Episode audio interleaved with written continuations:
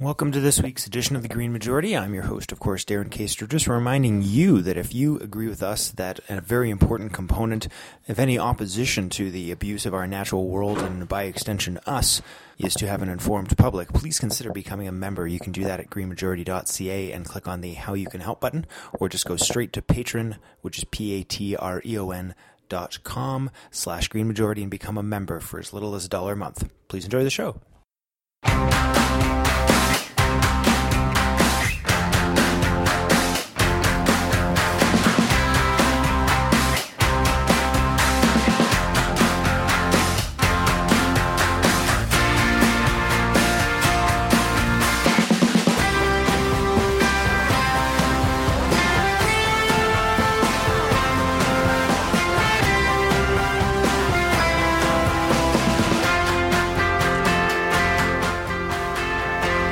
And welcome. You're listening to the Green Majority here on CIUT 89.5 FM, possibly one of our wonderful and very appreciated community radio radio partners, uh, international radio partners now as well, uh, and as well Rabble.ca, who is uh, who's recently joined our our team of affiliates.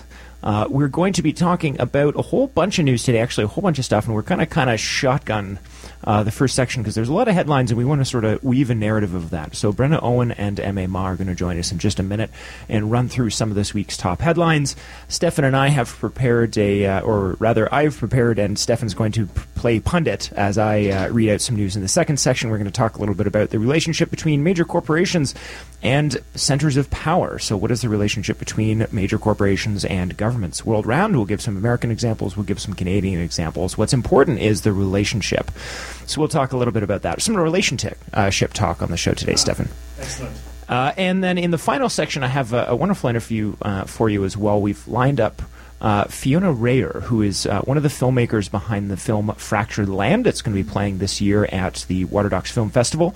Uh, I'll give some more information about uh, the film as well later uh, when we talk to Fiona. But essentially, this is about uh, a First Nations Canadian named Celeb Behn. he's a uh, Dene, I believe I'm pronouncing that correctly. Yeah, Caleb.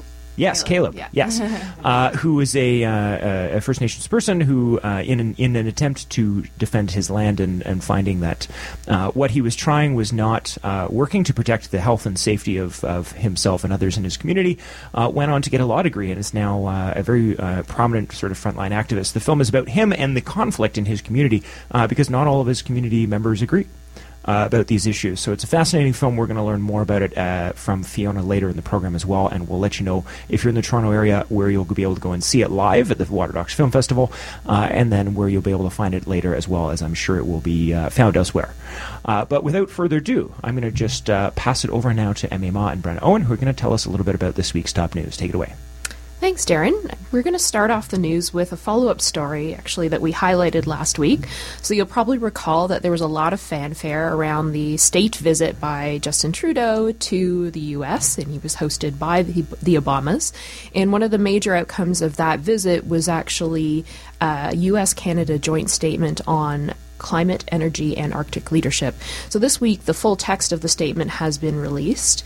And as we highlighted last week, one of the most significant things in the statement is this commitment to reducing methane. So actually setting a target around methane's emissions of reducing them by 40 to 45 percent below 2012 levels by 2025.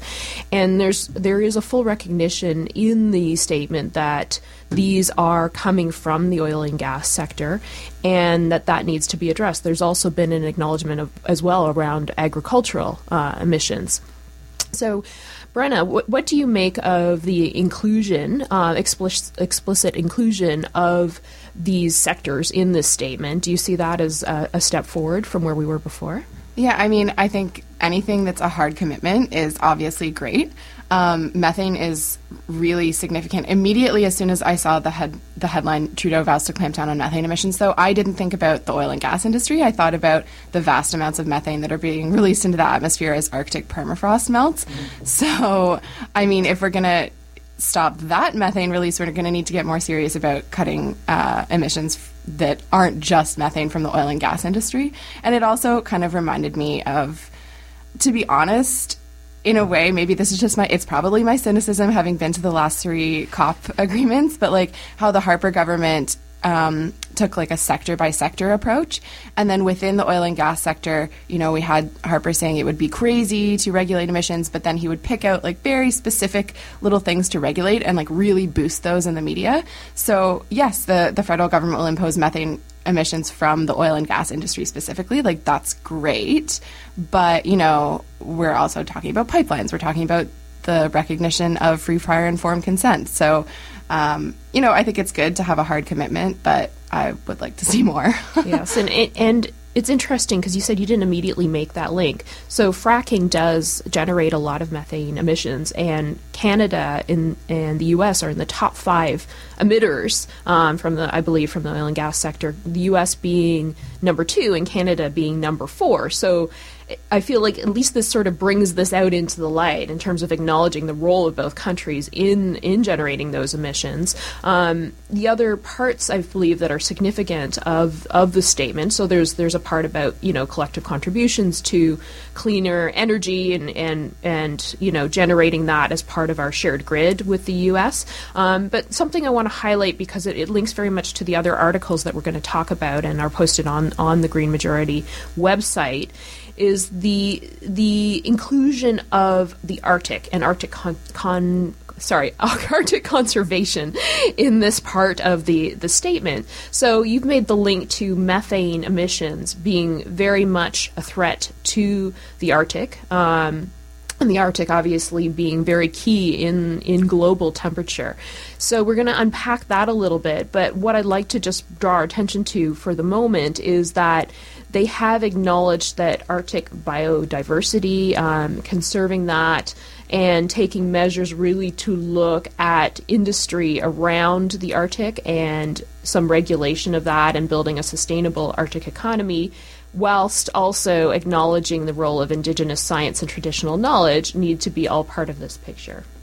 I mean, yeah, like, I think that we talk a lot about biodiversity in the Arctic, and like, that's great you know, the polar bear has been like lauded the kind of symbol of Arctic conservation. I think that's wonderful to preserve like sea life and and all animals in the Arctic because they're uh, critical to the way of life and to food security for indigenous communities, Inuit communities. So, like, I would just like to see more language around sovereignty for Inuit communities and the fact that permafrost melt means infrastructure is literally crumbling in the Arctic. Like it's not just about preserving this biosphere, it's about people's actual lives. Like we've all heard about food prices in the north.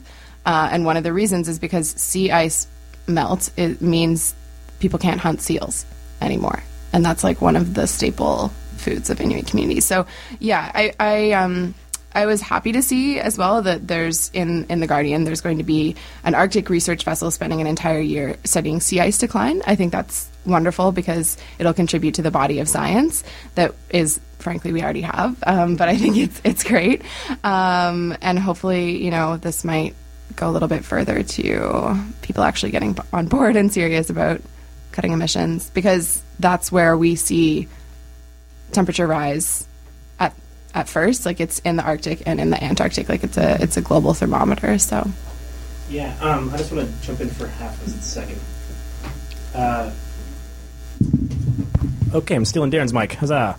Um, just, just because, uh, specifically on the Arctic, uh, the specific thing about that is it's at least nice to see a change in understanding uh, between uh, how Harper understood Arctic security mm-hmm. uh, and sort of that shift back. Because there's a, I, one of the most impactful uh, conversations I was I was a part of uh, a couple years ago was this lecture given about the differences. So a researcher here at the University of Toronto had done research on how uh, how Arctic communities saw what they understood as Arctic security, and how uh, and how Har- and how Harper described Arctic security, and Harper was sort of very much uh, Arctic security for Harper was we need to actually like basically militarize the Arctic to, to stake out our claim, uh, whereas on the flip side, you know, Arctic you know, people in the community were like, no, I, I'm like I see the ice receding every summer. I I, I need this land. Uh, and so it's at least it's at least positive for me to see that shift back towards maybe actually interacting with uh, security as if it was that kind of yeah, in the same, at least the government maybe is now aligning itself with how the communities see Arctic security, and at least a little more. Right, you know, but there's still obviously a long way to go. Uh, you know, we don't have a real climate target yet, but it's at least it's it's. Uh, I'm glad that we're our conversation about Arctic things are not the other way. Yeah, I mean, Harper was definitely kind of um, using the fact that people live in the Arctic as a means to stake claim. So um, I think it's kind of emblematic of our Canadian identity that most, like the vast majority of Canadians, live so close to the American border, but we pride, pride ourselves on being true North, strong and free, and we the North. So that's yeah. kind of one of the great ironies, right?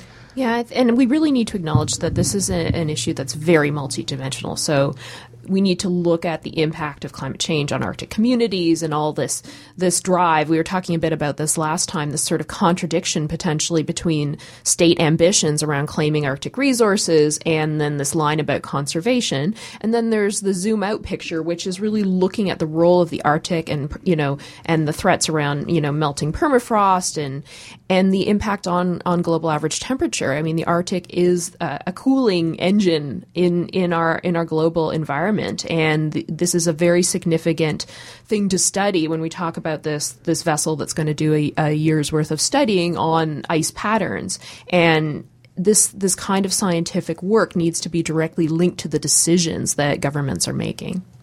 Yeah.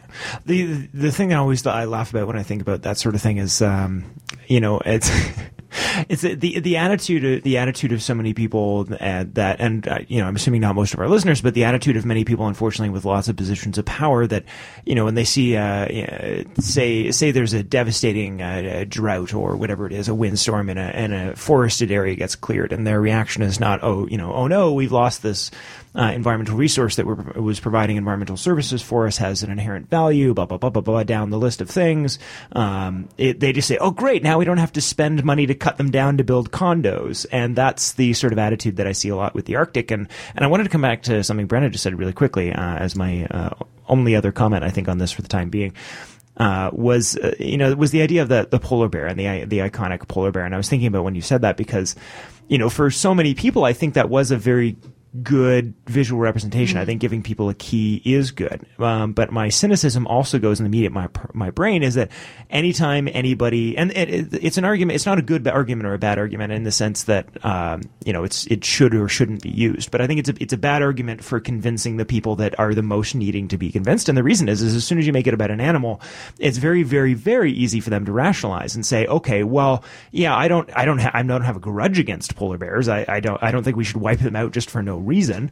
Um, but if it comes down to me having a job versus a polar bear, what are you saying the polar bear is more important than me?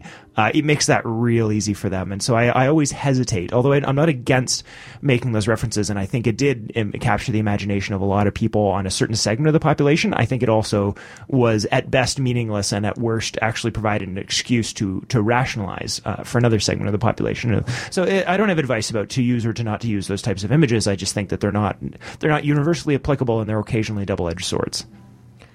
So I just want to come back to this agreement again, um, and and part of that agreement is, or the statement is, to take a science based approach to oil and gas, and one can really question the integrity of these kinds of statements because they sometimes contradict what's actually happening in terms of the, the things that government's promoting.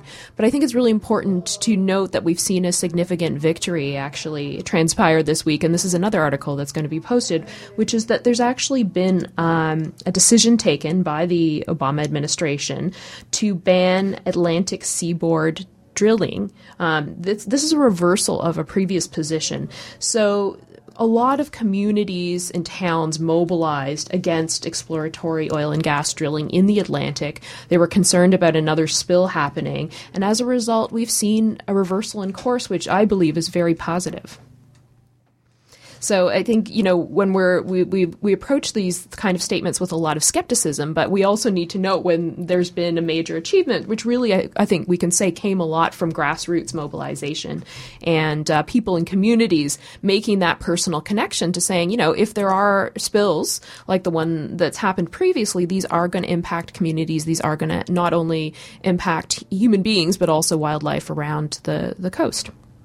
Yeah, it's it's interesting just since Obama is kind of in the coming to the end of his tenure, like you know, how that's going to play out in terms of community resistance being successful in Canada, like to things like Energy East, the Line 9. I think in Canada we're seeing a lot of like court a lot of action in the courts as opposed to like community resistance being listened to. But I mean, I hope that's going to change, and that's the work that I do. So, speaking of double-edged swords, I think that's the double-edged sword of Canadian quote-unquote politeness as well. I wouldn't want to. I wouldn't want to be seen to be a disturber of the peace. I'll you know quietly wait for someone to sue in court and take the official channels. And and I, I think that, as I said, there's a double-edged sword to that too. We're we're a bit complacent. We we don't like to cause a fuss most of the time, and I think sometimes there is a good reason to cause a fuss.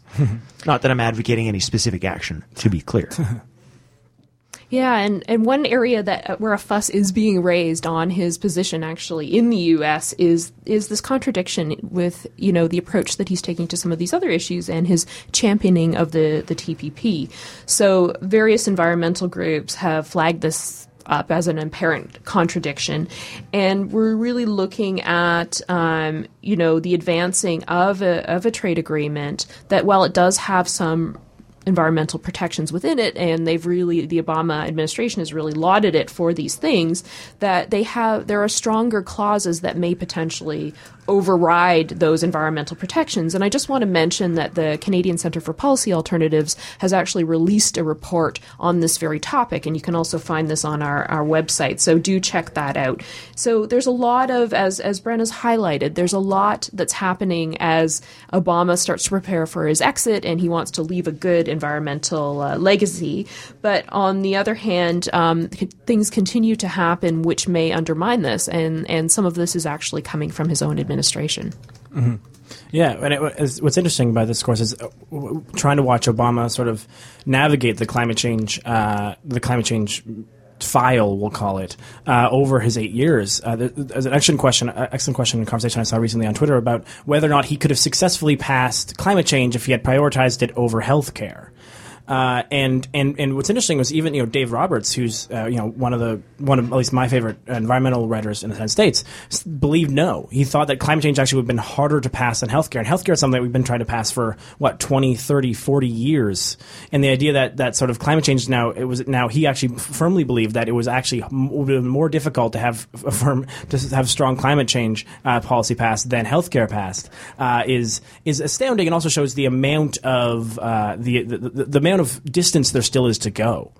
Yeah, absolutely. And uh, sorry, if, if, I can just make a quick comment about what Stefan said. Yeah. Um, uh, it was just that I find that I, I can agree and disagree with that at the same time for two completely different reasons. I'll just throw those reasons out there. The reason I the reason I disagree is because it, it is unimaginable uh, that there could like what more opposition could you give something? The the Republicans in the U.S. broke every conceivable record when it came to obstructionism. So when we're talking about harder, what do you mean by that? Because I, I'm not sure more obstruction or more opposition could have been generated on any issue ever. They literally broke the record. They they tried to prevent Obamacare something like 60 times in the courts uh, like basically render it. We, okay, we lost the fight in politics, so we're going to try and make this obsolete in the courts. I think I think the previous record was something like four, and they went to something like sixty. I'm I'm guessing those numbers from yeah. memory. Uh, on the other hand, the argument could be made that well, okay, well at least with o- Obamacare, um, there a whole bunch of really big health corporations got the government made a law requiring people to be customers of theirs, and so at least a bunch of the healthcare companies was like, this might actually not be that bad. So that in that context, I could I could see it. So well, there's I had two sides. The well, the the the thing about the, the real actual issue was was Democrats from coal states you know, West Virginia Democrats are never, you know, more than happy to give you more than happy to give you health care. Will fight you to the death on on on climate regulation. Yeah, we could have a whole show about that. We'll oh, leave sure. it there You could, but it, this also brings up a, an important point, which is because this uh, president is exiting, everything that's been released in the statement is at risk. Now, Obama's tried to move things through his uh, executive powers, so not having to go through the houses of government and, and put in measures, but he's already being called called out by some of some of the parties that be um, on those actions, saying that they're outside the scope of his power. Again, that this is a lengthy discussion discussion on how the American political system works. But all this is to highlight that this is tenuous at best in terms of being able to follow through on these from a from a two state perspective. The other thing I just want to throw in the mix um, is the foreign policy dimension. Now we had spoken last um, last time about this case with the Honduran environmental activist Berta um, Caceres, who had been murdered. And I, I raised the point that this the Honduran government um, had actually been supported by the U.S. government. So that adds a layer of complexity. I also want to take this opportunity to retract something I said because I ac- accidentally, when talking about the Honduran government and and the and the relationship to the U.S., I'd accidentally said Guatemala. So I apologize to the people of Guatemala and uh, for the mischaracterization of that. But this just brings me to our last story before we go to the break, which is a very very sad story, which is to report on another Honduran activist and colleague of Berta Caceres. Um, Nelson Garcia, I believe is his name, who has also been murdered this week. He belonged to the same um, organization that she did and was advocating on the same rights. And there was um, earlier in the day before he was murdered, uh, there was you know a protest around uh, an, an, indigenous community being displaced. Um, so we're seeing a very very concerning pattern happening here. Um, there are statistics that show that in Honduras, it's one of the most risky parts of the world to be an environmental activist. We've seen I think 101 people uh, die over a fairly short period. So we just wanted to report on that follow up story from last week. All right, I think that's uh, that's about perfect time. Thank you, Ma and uh, and Brenna and Stefan for your comments. I'm of course your host Darren Kaster, and we're going to go to our first music break here. But just before we go to our, our today's uh, technician uh, Alex to find out what that music break is going to be, I'm going to just make two quick announcements. One of them was uh, to remind folks that uh, if you have a comment about anything that we'd like to talk about, you are of course welcome to email us, but you can also leave a voicemail, and it can be something about we talked about something and we didn't, as long as it's something has to do with the environment. and unfortunately, we had to not play a couple of people that called in because they called in just to promote their own websites, and we don't do that. So if you have a comment about an environment issue you would like us to talk about or something you'd like to say, you can call one triple uh, sorry one eight seven seven seven three six. 3921. And if you're listening on radio, not a podcast, you can't wind that back. You can just go to greenmajority.ca slash contact us. The second announcement before we go to that is that, Stefan, did you know that April 22nd is Earth Day? I did not. Did you know what else is on April 22nd of this Our year? 500th episode? You're darn right. Our 500th episode. So uh, we don't, of course, have any money, so we're not throwing a gigantic party, but we are going to have a small shindig and enjoy a few beverages together. So if you'd like to meet the team, uh, meet the cast of the show, some previous volunteers as well. Kevin Farmer has already confirmed his attendance. For those of you that miss Kevin, you can meet him live and buy him a beer uh, as well. So that'll be April 22nd of this year. We are uh, doing tickets, just very, very moderately priced tickets as well, just to cover some of the basic costs. Uh, but if there's anyone who would like to can, uh, attend for which the uh, cost is, is prohibitive, uh, I would just contact me and, and, let me know, and we'd rather have you than not. Uh, we will also, I'm not going to do it this week because we're tight on time, but uh, up uh, before we get to that event, I am also going to auction off a couple of those tickets as well. Uh, so it's in Toronto. If you're in Toronto on April 22nd, we would love to come and meet you. That would be fabulous. so without further ado, Alex, who's also going to be there. I will be there, Darren. And I'm excited to see Kevin again too. um, yeah, so today we're going to hear from a band called Whoopso. They're from London, Ontario. They uh, are described as psych, post metal, sludge, and with elements of folk. And uh, I had the privilege of playing with this band recently uh, at a show in Sarnia, and they blew my mind. So I'm going to hopefully blow everyone's mind by playing them right now. Here's Whoopso with a song called Jerry. We're coming back in. You're listening to the Green Majority here on CIUT 89.5 FM, one of our wonderful radio community partners now internationally, as well as the podcast and Rabble.ca. If you're listening on the podcast, though, that's the only place to hear our bonus show. And we're going to hear from Sabina, who runs the bonus show, which is uh, not produced on air, but is on the podcast version found on our site.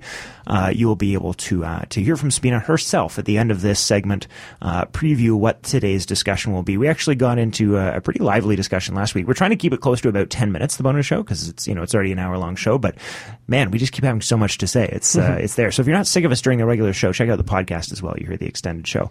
Uh, I'm, of course, your, uh, your main host, Darren Kaster, and, uh, Stefan is going to help me through this next session a little bit. So this was all being pulled from, uh, some, uh, some recent news. Most of it was from this week. I think one was like technically last week's, you know, but whatever, but just we're sort of drawing a narrative here. So I'm going to introduce a few news stories really quickly and then we'll, we're going to draw a narrative between them because that's what we do. So w- one of the uh, pieces, there's a pair of pieces that are coming out that came out yesterday and today from uh, National Observer. Uh, Mike De Souza, who is a longtime excellent uh, journalist who well, I don't believe at any time in his career was like officially the environment correspondent. Uh, did work for a variety of Canadian news agencies, uh, and frequently wrote about uh, climate and environment related topics. Uh, he has since left the major corporate media and has joined the national slash Vancouver Observer team. And we could not be more happy because now he has even more legs to run with uh, on these stories. And, and he's been doing some great work. And he's, uh, you know, one of those journalists that does the really hard work of sitting around and waiting for people to answer access to information requests. But when he gets the back, boy, is there a story to tell. So we're going to skim through some of this real quick, uh, and I'll and I'll get to it in a minute. So one of the things that Mike De Souza pointed uh, discovered here was that. Um, uh, there's a number of reports uh, that were being done by the NEB, the National Energy Board, which of course is reviewing all these uh, under highly uh, uh, controversial, to put it most politely and most generously, I think, uh, pipelines.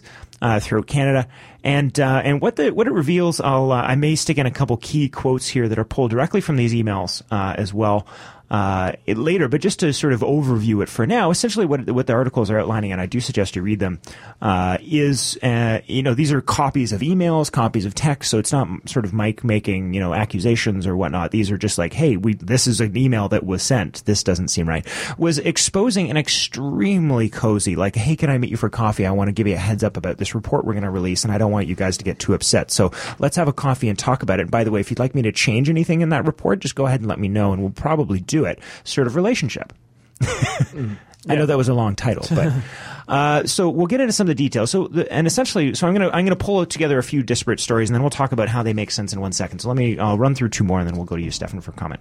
So one of the other stories that may not seem immediately related, unless you're sort of on the head same headspace I am. Of course, we talked a little bit about the ongoing Flint water crisis this last week.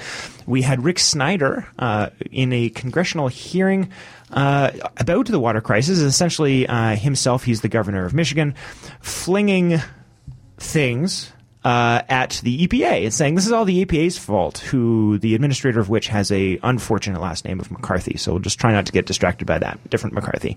Um, but essentially what it comes down to is he's saying, well, you know, and you know how Republicans love when the federal government uh, goes into states' rights issues and tells states what to do. He's essentially his excuse was, well, hey, you didn't override me and, and tell me what to do, so it's your fault.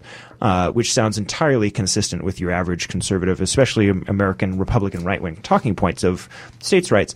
Um, what, what looks at again is that a situation where Rick Snyder gave a whole bunch of uh, millions and millions and millions of dollars in tax breaks to his corporate buddies.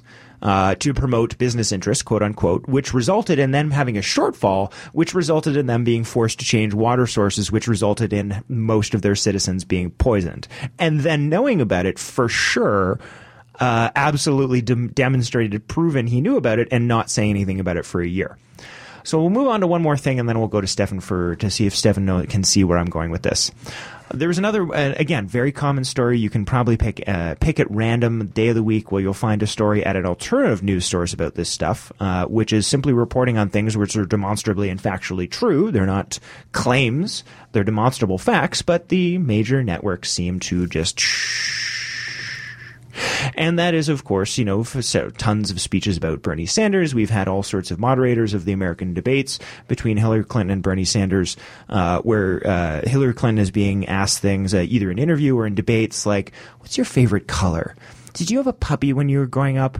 Uh, and then only to turn to Bernie Sanders and say, socialist, socialist, socialist. How are you not just like those genocidal uh, communist com- companies, blah, blah, you know, countries and blah, blah, blah, blah, blah. And just absolutely one sided. Now, the thread here that I'm sure you're figuring out by now that I'm getting to is just the absolute amount of BS that happens. There's a whole bunch of corporate influence. They get influence into our politics.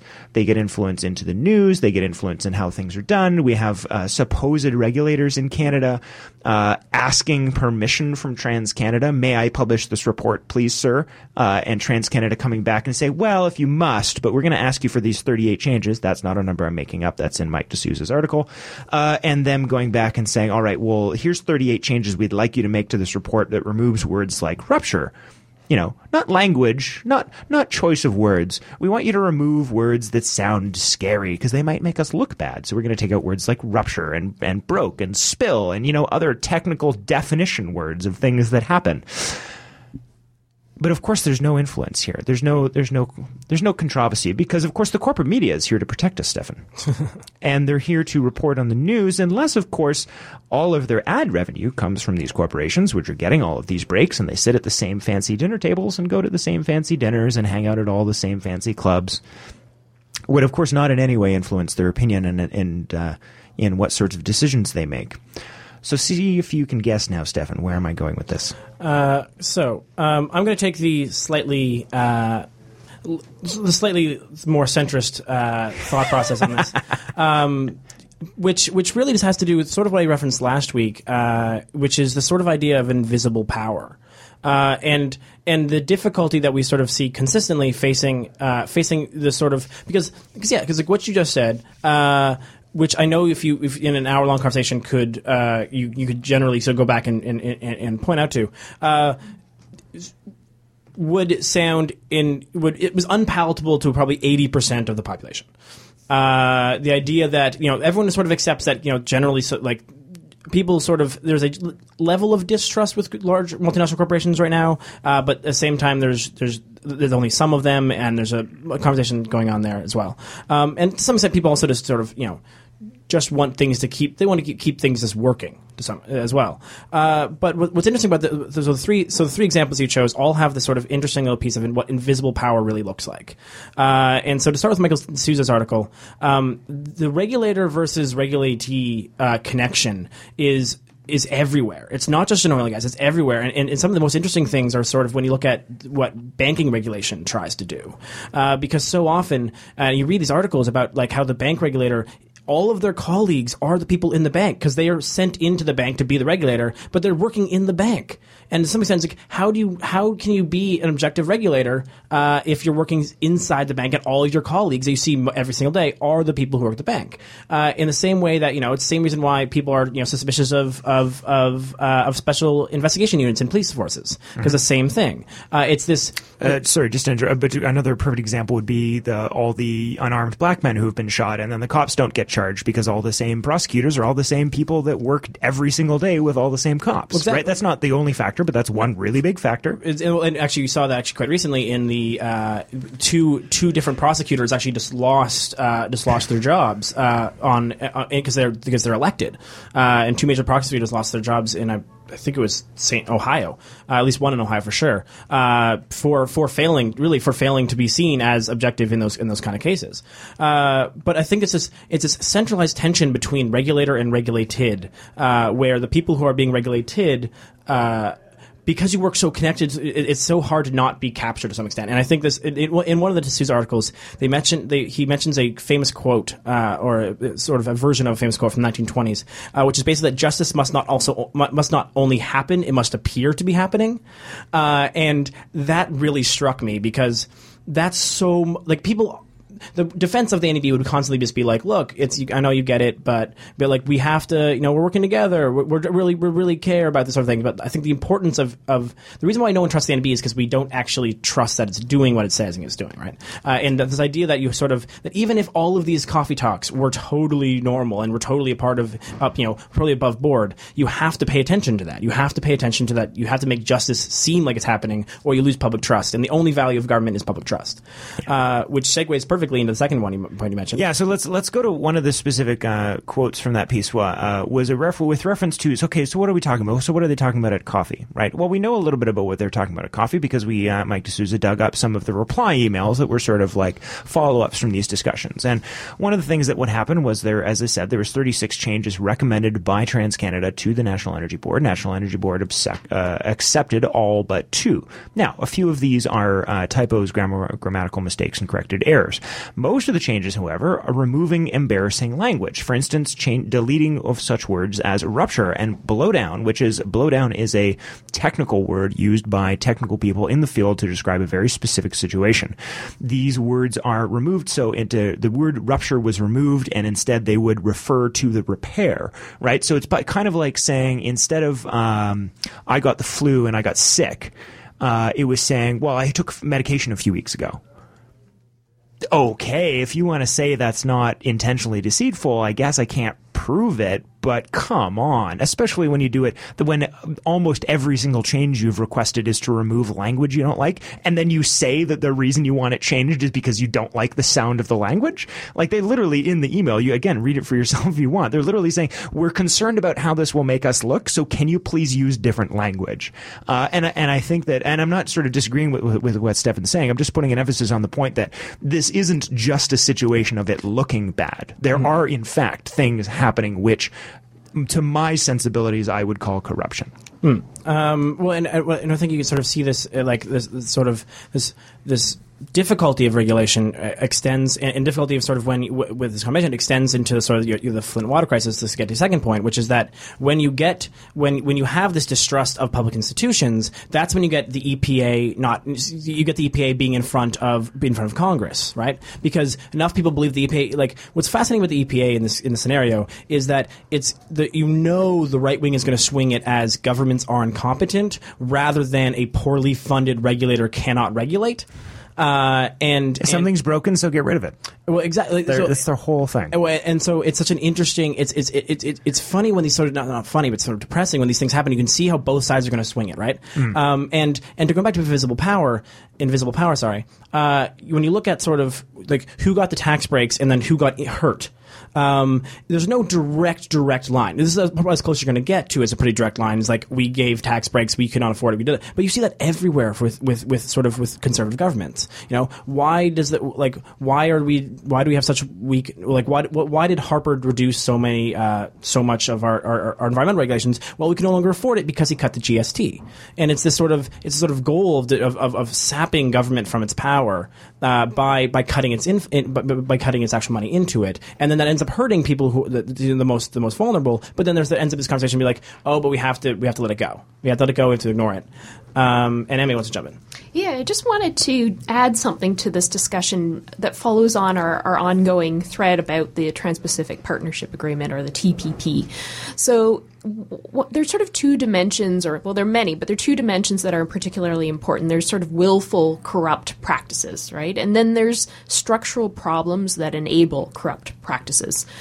So one of the one of the ongoing criticisms of the TPP is in the ISDS or the investor state dispute settlement mechanism is that you have this secretive tribunal that's made up of adjudicators and there's the potential for many of these adjudicators to also be practicing um, you know, investment law or corporate law with the same companies that bring their, their cases to bear through this type of mechanism. There's also an inherent interest built in for adjudicators that are paid per case or for their time on cases to want to rule in favor of these cases so that they get more business. So I'm just bringing this into this discussion because I think it also illustrates the point that both of you are making around, you know, us adopting structures that are going to allow for this kind of behavior or incentivize this kind of behavior to happen. And, you know, willful corruption is one thing, but when we, in terms of our governments, adopt structures legally that permit this and, in fact, encourage this to happen, then we need to really raise the alarm about that.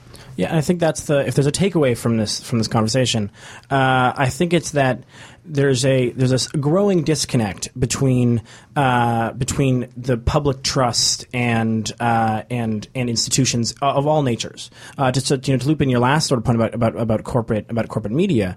Um, you know the reason there's a growing the reason why no one there's no there's no everyone goes on about how there's no Walter Cronkite anymore. And I'm too I'm too young to actually remember Walter Cronkite but I understand that like he was the kind of person who'd go on air and just sort of what he said was like this is gospel to some extent. You know he's he's bringing me the the truth and you actually can trust him inherently because that was his job. He was giving you the news. And I think we've now seen in in all facets you know in, in within government within corporate within bureaucracies within uh, within sort of both both policy both both elected government and in uh, and in, in the as NEB goes in bureaucracy, this sort of lack of public trust in any of these major institutions, and I think that's what you're seeing with this sort of reaction. You know, whether it be uh, whether it be Jeremy Corbyn in in in in, uh, in, in, in the UK or or or Sanders, and to honestly some extent Trump, um, and and and then and also I think why the, the NDP sort of failed to garner the NDP could have run the Jeremy Corbyn type campaign in the last election, decided to to run to center and they lost, but that's an, beside the point. But I think there's this. I think what we're really seeing is this groundswell of lack of trust uh, within all of these large organiz- uh, uh institutions, um, and and that is and it's from this idea that it's not good enough to just say you're doing it, people have to believe you. Like justice has to feel like it's happening. Media has to feel like it's unbiased. Uh, and when you can see these things about like everyone knows the media is covering Trump because he brings ratings, um, they can't not cover him, or they will literally go out of business. If they don't, if they cover him, don't cover him and cover somebody else, they will not get those views. Right. They, they, they literally have no choice that, under the, the, system that we have. Well, and that's the and that's the argument, right? And it's it's this yeah. Um, and it's, it's, this fascinating uh, difficulty between these three different uh, institutions and more, I think. And so, like, if there's one thing, is we got to find a way to bring public trust back into these institutions. Uh, and how we do that, I think, is largely by getting them to sort of realize that they have to start up, they have to up their game to some extent to prove to us, the public, that they really are uh, just and fair and not biased. All right, so uh, so we'll have to leave it there for that. Unfortunately, we'll be back in a minute to uh, talk to Fiona uh, Rayher, who's going to talk to us about the documentary film uh, Fractured, Fractured Land. Uh, as far as a final wrap up comment on that, the the phrase from the U.S. Uh, uh, the wall of separation, which is used to talk about the the secular nature of the American government. I think there should be a wall of separation between the people and the government and corporations and their shareholders. I think we should have each of those two groups on different sides, and not corporations, their shareholders, and the government on one side with just the people on the other. Sabina is going to tell us right now, jumping in as well, what we're going to be hearing on the bonus show today. If you are listening to the podcast, what is our topic going to be today, Sabina? Uh, so today on the bonus show, I'll be talking about the effect of neonicotinoid pesticides on the different bee species, as well as the role of effective communication of scientific data in order to create new agricultural products that don't uh, destroy our environment. Thank you very much, Sabina. And Alex now is going to tell us what our second and final music break is going to be. Thanks, Darren. Uh, so we're going to hear from a band called The Lonely Parade from Peterborough, and they're in town uh, March 18th, which happens to be tonight, uh, playing at the Monarch Tavern uh, in Toronto. So yeah, this is a song called "Girl" by The Lonely Parade. Right, and welcome back. You're listening to the Green Majority here on CIUT 89.5, and uh, I regret to inform you that due to a severe technical error, I would like to point out that it's not ours, hmm. uh, but unfortunately, a, a, a, technical error beyond our control uh, has prevented us from speaking to Fiona today. Unfortunately, we just found out. Uh, we tried for a minute there. Alex tried his best to resolve the issue. It is unresolvable, so I do apologize. So I will just let you know that on uh, March 22nd, if you're interested in seeing this film, it has already been around for a little while, but uh, everyone, I think everybody in the studio but me has seen it, and they all uh, say it's absolutely fantastic. Uh, I was very excited to talk to Fiona, but uh, we'll maybe try and get her back on an, on another show to talk about it because uh, it, it, will be around and viewable. If you're in the Toronto area, though, we do suggest that you check out the Toronto Water Docs Film Festival, which is starting. ooh, I didn't make a note of that date. so I think it's just the day before. So around March 20th, you can check the the website uh, greenmajority.ca for listing on that as well. And then on the 22nd at 7 p.m., you'll be able to see Fractured Land. Uh, we'll post a, a, link to the the preview again, and then uh, uh, apologies. Uh, unfortunately, it'd be completely beyond our control to lose that. So we've got a few minutes here, uh, which is good because we were like foaming at the mouth almost with things to still say about that previous topic. So let me jump right back in because I actually missed one of the articles, and and I'll just throw this out in general. Maybe if Brenna has anything to say because she's remained mostly silent for for the middle, we'll give you right of first refusal for commenting on this. So one of the other things that I like to go because I'm apparently in an incredibly sarcastic mood today, as opposed to feisty, I'm sarcastic. There's an important mm. difference. They're sarcastic Wheaties.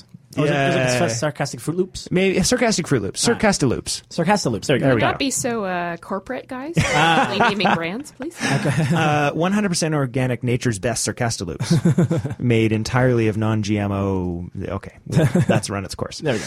Uh, so the final news item today that I was hoping to get to, and then we didn't, and then now it looks like we have time for, was uh, an article also passed, posted by the National Observer. So big shout out to them for doing some excellent journalism.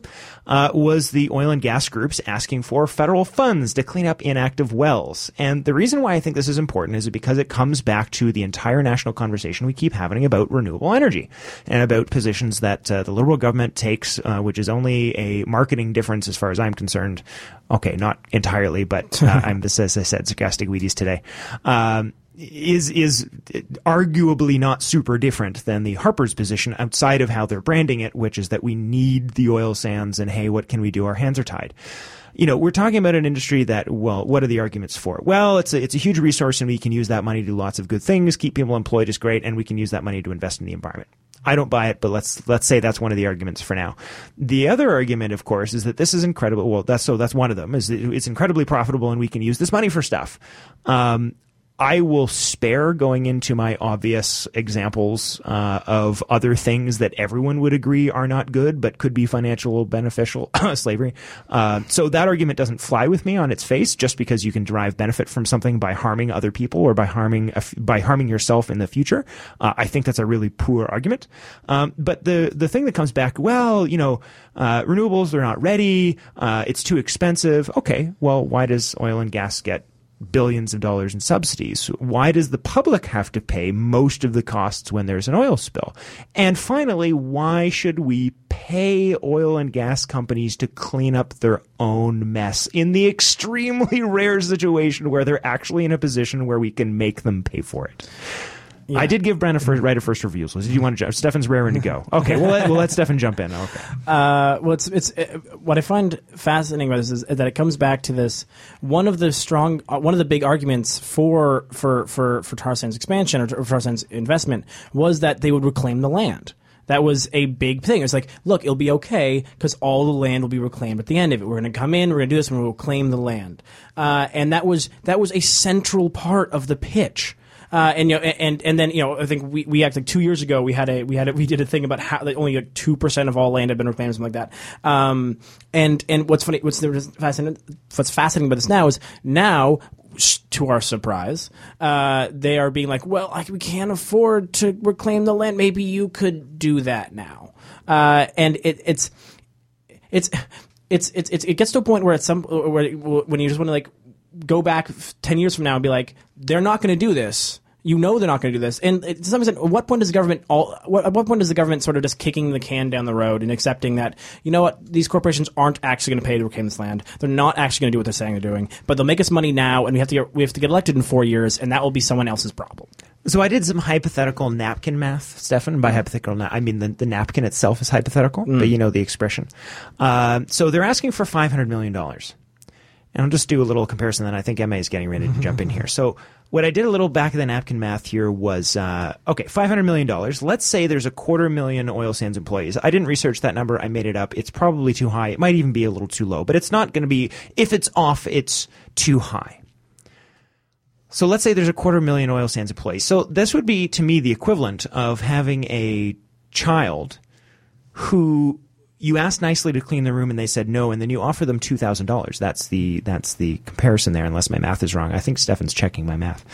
Um, I'm finding how many people work in the. But so, like, what what possible argument could you make? And like the only the only argument you could possibly make was, hey guys, are bad by completely frontlining this industry at the behest of so others. You have made us so big in your economy that we are so big to fail that you have no choice but to support us through our hard times uh, because so many people will be out of work. And uh, what we're saying, or at least what I'm saying, is exactly my point. We should never be in this situation in the first place. And by the way, how many of your executive have yachts? Lots of them. So you guys go ahead and sell your yachts that you earned by strip mining our country and poisoning millions of Canadians, and by kicking uh, in you you know cooperate colluding with the Harper government to uh, otherwise you know just basically take land from people and ignore all sorts of land treaty rights. And we could spend an hour listing all the things you guys have done. And how about you clean up your own damn mess out of pocket? And let me see you sell your yachts before you ask us for public money to clean up your mess. Ma. I just wanted to maybe highlight the obvious point. You use you use the terminology around reclaiming the land. Well, some of it's not reclaimable.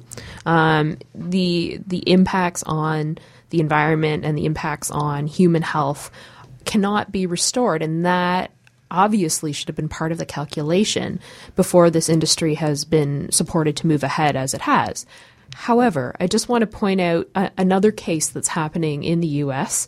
We often talk about Monsanto on this show, and the city of, of Portland, Oregon has decided to actually sue Monsanto on the basis of, and this is the, the headline of the article or part of it, favoring profits over ecological and human health. So they are taking Monsanto to court for activities um, that they've conducted in terms of releasing PCBs uh, into the environment uh, from 1935 onwards, willfully knowing that these have a detrimental effect on on human health. So I like to I like to highlight cases like that because it does show that cities, um, as the representatives of us, residents, citizens, whatever, um, are actually taking actions. Now, the action has already caused damage. The release of PCBs has already caused damage. So we don't want to be in a position where we're trying to address that post. Um, however, it's still good that, that corporations be held to account.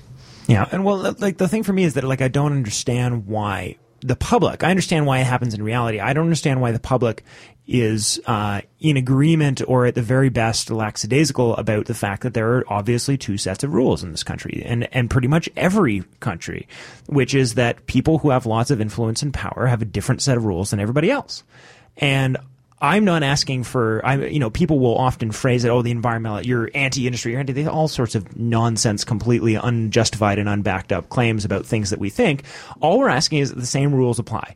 You know, when we're talking about these reports that uh, uh, the NEB helped, uh, was complicit with TransCanada in editing, when was the last time that the uh, the uh, taxman asked you if you would like to comment and change any of the language in your tax uh, forms. No, we just submit information. We don't get to go and have a meeting with them and say, "Can we, I'd like to request these changes because this doesn't make me look very good." Um, you know, we don't we don't get meetings. If, you, if you're saying, well, we need to talk to these people because they're the experts, that's what I've heard people say to me before. Well, we have to do it in partnership with with industry because they're the ones that know all the information. Fine. Same with my taxes. I submit a tax form. Here's the information you're requesting. I give it to you. Then you go away and make an informed decision with experts about how much money I owe you. But that rule doesn't apply.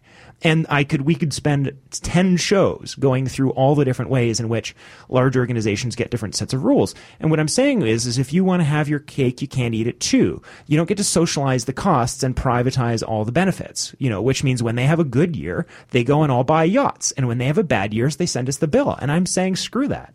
Yeah. Um, so to jump in uh, to, to, two, one to MA's point, one because I fact checked your number, uh, and then yeah, we have two minutes, so we're almost off the air. Uh, so to to MA's point first, uh, the fast thing about PCBs is that uh, you know they were you know they were they were a, a well known pesticide for quite some time, uh, and now we're using neonicotinoids instead uh, which our bonus show is about. So let's talk about like it's like we've just solved we solved one problem just with a with a new, with a new thing we haven't proved is toxic yet, uh, even though it's banned in Europe.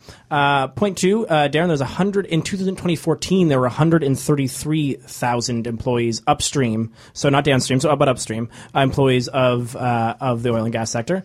which, if you then do the actual math, dividing that by 500 million, you get 3,759 dollars per person to pay for these uncapped wells. so so those are the two last points that I have, uh, and I throw it to you to throw us off. All right, so that's all the time we have for a reminder. If you'd like to come and have a beer with us or a non-alcoholic beverage, if you're underage or don't drink, we would love to meet you. Just a short hangout uh, from six to nine on the 22nd of April at the Center for Social Innovation Annex location. Check the website for tickets. Tickets are very moderately co- uh, priced, just to help us cover some of the basic costs of throwing an event.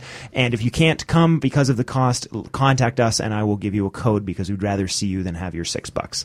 So uh, with that, uh, we'll be right back with Sabina Haiseni, who I'm going to double check that I'm not mangling her last name in one second. Uh, and other than that, have a good Green Week, folks. And uh, if you're listening to the podcast, we'll be right back for our bonus show. Thanks so much for listening to the Green Majority. Take care.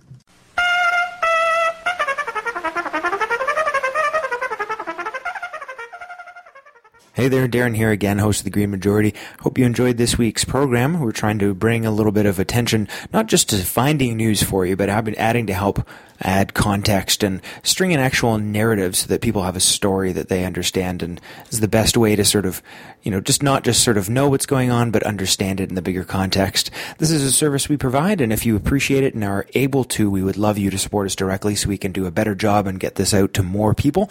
You can be a member for as little as $1 a month, either at greenmajority.ca and click on the How You Can Help button, or you can go to Patreon, P-A-T-R-E-O-N dot com slash Green Majority and sign up today.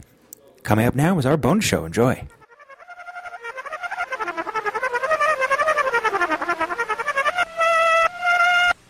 And welcome to the Green Majority podcast.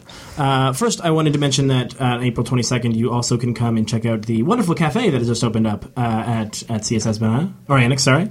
Uh, congratulations to this whole CSI cafe team, and they have a whole bunch of delicious beers I hear uh, as well. So I'm going to throw that out there. So if you want to try, oh, actually, one beer that I don't, to my knowledge, is sold almost nowhere else in Toronto is is currently coming out of that those taps. So go and try that beer, which name I forget because that's how secret it is. Uh, throwing over to you, Sabina, to uh, to kick us off. Oh, thank you, Stefan. I really would like a beer right now, but um, I think today on the bonus show we're going to be talking about neo- um, neonicotinoids and their effect on the wildflower pollination.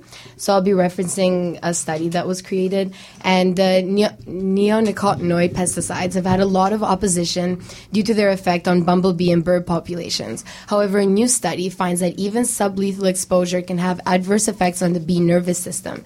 It affects their preference for certain flowers as well as their foraging success. And this is the ability of the bees to deliver the crucial pollination services to plants that are necessary for ecosystem functioning. What I find extremely interesting about the, this article is the fact that many co- companies, specifically Bayer Crop Science, which was one of the creators of neonicotinoids, neonicotinoids has a section on the pesticide and bee health, and they mention that the research against pesticides is not relevant because it's mostly done in labs where the dosage is much higher and than in a real ecosystem study. I'd like to also mention that Bayer in 2009 made over $1 billion in profit due to their neonicotinoid pesticide sales, which makes them a tiny bit biased on this topic. So, this study that actually I'm referencing has taken into account sublethal exposures and they mimic exactly what the bees would be exposed to in the natural environment in very, very small parts per billion. And nicotinoids are not only lethal for bees, they're also causing a decline in bird species that have an insect based diet because it's an insecticide.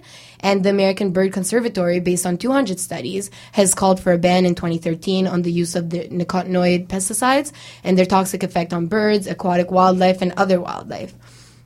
And I also just wanted to mention this wasn't done in the study, but this kind of funny in my perspective is that ne- neonicotinoids have a very chemically sim- chemically similar composition that as nicotine. So I'm very interested to see that it's actually having a nervous system effect on bees because I'm just thinking about all of these chain smoking bees just walking around and uh, you know just wanting certain flowers that have you know certain chemical properties that would give them that kind of buzz. I don't know if this is true, but to me it seems like it would be because it does have the same chemical composition. Buzz, yeah. Hmm? oh, Darren just popped up just with a, it's like you made a buzz pun.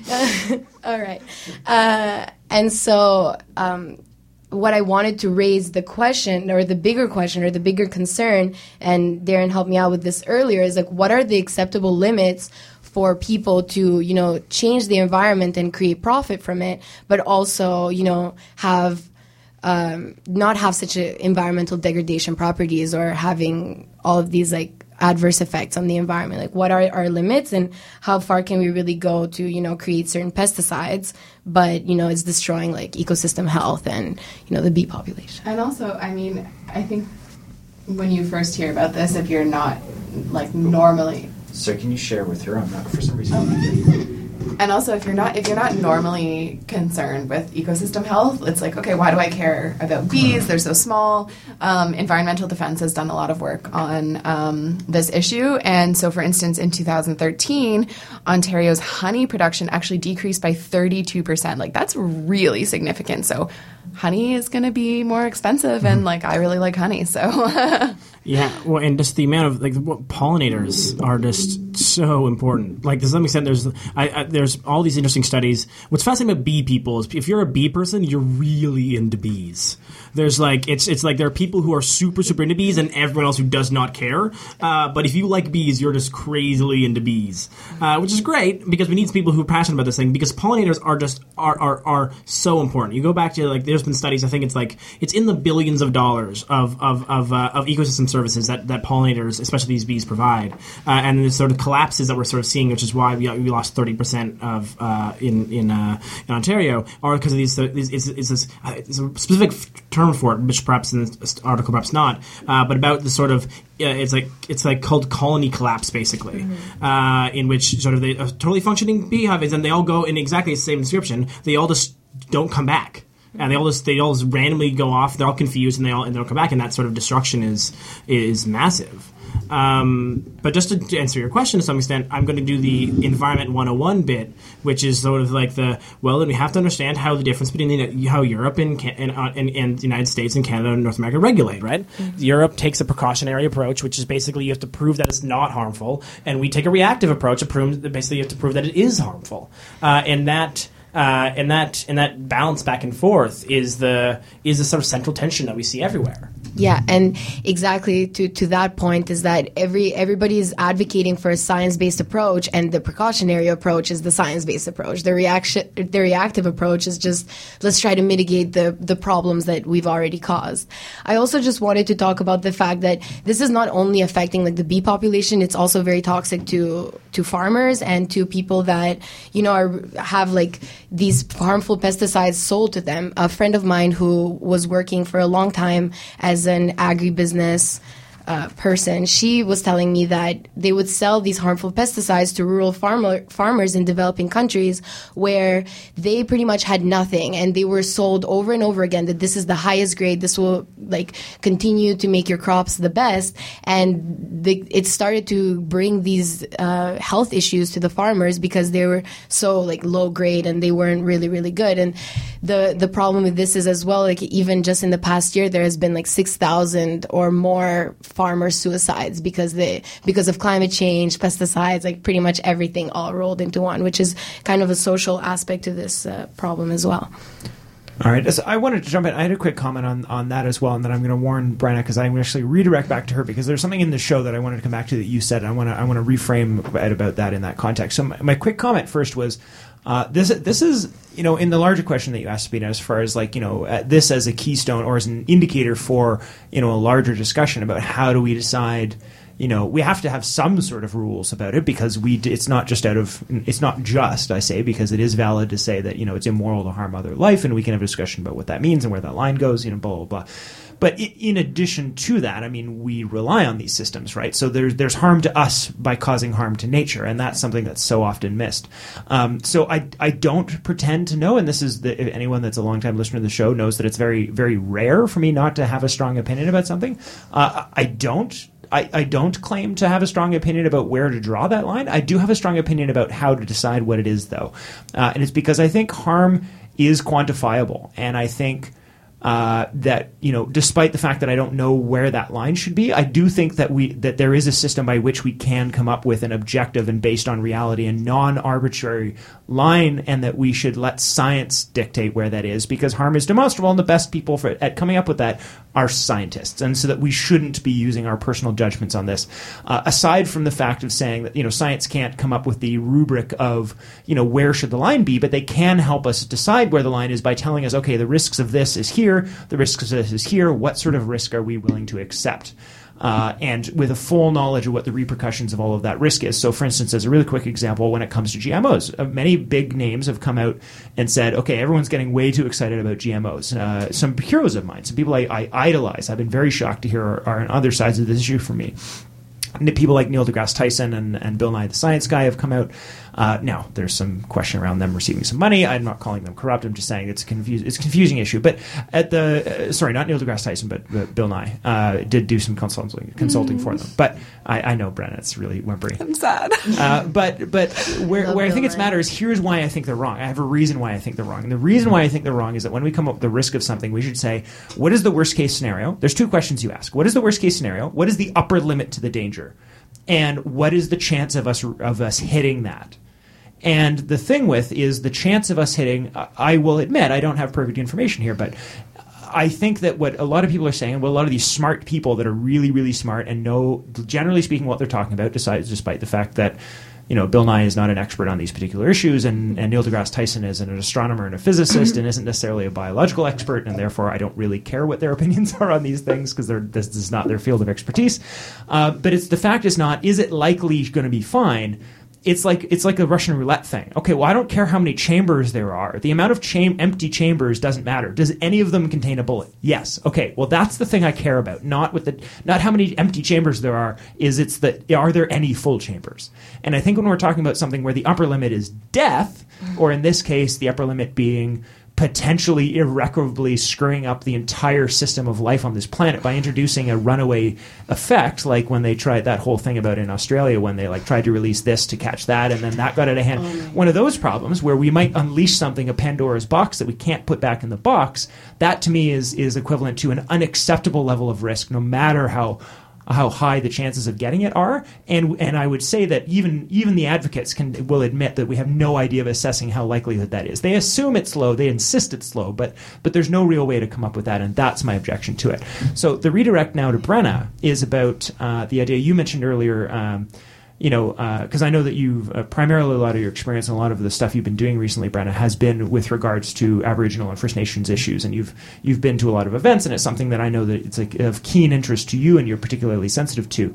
So when you mentioned on the show earlier, I, I almost jumped in and then I didn't because I, I promised that I'd keep my mouth shut for the first part. Was you referenced the thing about the hunting seals, right? And where we without the flow, uh, without the ice, you know, they won't be able to hunt seals. And in my head, I was like, well, watch out, there's going to be a whole bunch of people that should say mm. you shouldn't do that anyway.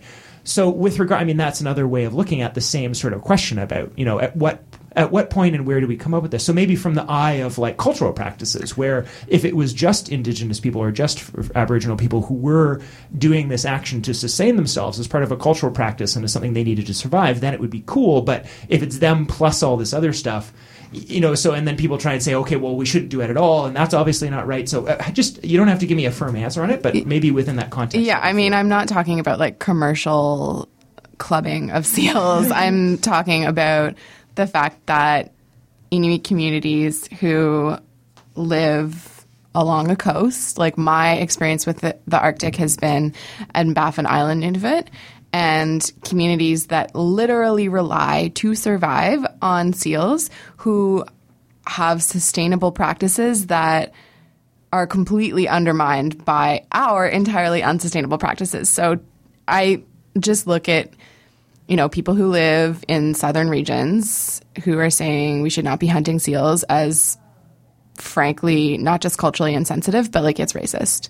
It's um, you know uh, what's the word? Um, sorry, it's like uh, okay, it's fine. Um, but yeah, it's it's racist. I think I see it as racist, and um, and I mean, people like hunters are going through the ice because they can't hunt. Seals are no longer able to like come up for air when they need to come up for air because of climate change. Like that is resulting in the high food prices that we're seeing in northern stores, like which uh, have garnered a lot of mainstream media attention. So like if it's not your reality, it's you're not in any place to to judge uh, like sustainable practices for that have been going on for thousands of years. So I don't know. Like I appreciate, yeah, Darren. It's like good to have um, like clarified that a little bit, but yeah.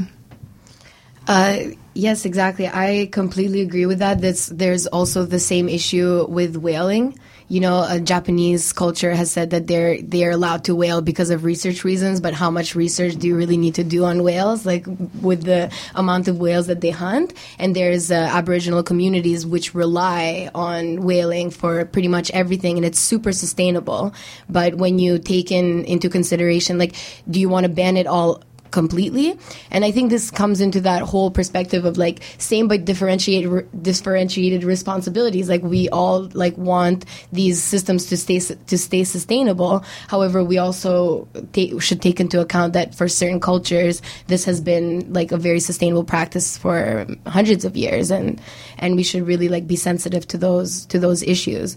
And one last thing that I really wanted to talk about was the fact that we were saying uh, Darren was saying that where do we really draw that line? I think that science can really come up with. For example, some ecological modeling, it's been done and it can be done. However, the problem is that it goes back to the point that Emma was talking about earlier about favoring profits over ecological and human health. It's not like these companies can't do research. I mean, they, this research can be possible. Just give somebody a grant and he'll do it, but he or she will do it. But the the problem is is that this is so profitable it's such it's such profitable business that people then sometimes try to not look at the science or try to you know skew the science in their favor and then that's where the issue comes in yeah, um, Brenna, you want? So I was just gonna like take a, a, one second to say that this just reminded me of like the Cowspiracy documentary, oh, yeah. like extremely like preachy vegans. Like obviously, no one wants extreme emissions from like agribusiness, but yeah, it's not everyone is, is in a situation culturally or financially or geographically to be able to like be vegan and like nor do we want to. So yeah, right. I think uh, so. A, uh, we probably just created a massive firestorm nest with NEV. like, I'll be like, we should, we could do an entire show on on this. Fa- I find it fascinating debate between veganism and sort of. Maybe sort of I shouldn't have said that. no, no, no. It's, it's I like like it's something we've we've t- we touched on before, and it's been. It, I think it's so interesting, and, and honestly, I, I I'm with you on everything you've said. Mm-hmm. Uh, but it's such a it's such a fascinating because it comes down to this sort of. It honestly comes down to a, a central understanding difference of how you want to view. Uh, so much. And I think it's what I like about that, that conversation, which we cannot have in this one show, obviously, because we're running out of time, but we will have in the future, especially if a bunch of people get mad at us. So if you want to hear us talk about this more, get mad at us. Maybe I'm going to um, have to defend myself now. I'll have well, to do a show. yeah, well, it's, it's, like, it's such an interesting conversation because I think this is the one time where, where, where, where, where very commonly, where or you can call us, as Darren's pointed out, at 1 877 six three nine two one. I didn't say that at all. I, I, said it right, but it was terribly worded. So just also go to greenmajority.ca uh, slash contact us, and you'll find us. Uh, so I'm gonna, if, with your permission, I'm gonna sort of wrap up the show. Amazing. Um, with like yeah, there's so much there. Uh, there's so much there, and it's so interesting. I think in part because it does come back to this central question of where do we draw the line, and and also how do we understand the world around us. You know, because if environmentalists so commonly say what we have to do is uh, we have to get, advance the rights of of, of, of living things as uh, to you know we advance rights, and then we come to this one issue, and suddenly and suddenly it's like it requires sort of a pulling back of wh- where we think humanity stands in the world. I think. Um, and, and, and, and, in that if we are understanding that we have to treat all animals, all, everything, all, all, all wildlife like like humans say, which I think is really the main push for veganism is that you know harming any animal is, is inherently immoral, and that's why they take that hard, hardline stance. But I, I think the, the conversation that's the central tension there. Uh, and it's just it's it's massive, and I would love to talk about it. I could talk about it forever, uh, but Darren wants to wrap it up. So, dear Darren. No, I just I want to I want to say something more controversial than what Brenna said, oh, just God to take some heat off her. no, no, and then, then I'm going to mic drop and walk away. so so we we may not know what all the right factors are, but we know what it isn't, and the the number one and overriding factor is not profit. And you know how I know that because if you do think that profit is the one number one and overriding factor, congratulations, you've just justified slavery. That's it. Have a good week, folks. See everybody real soon you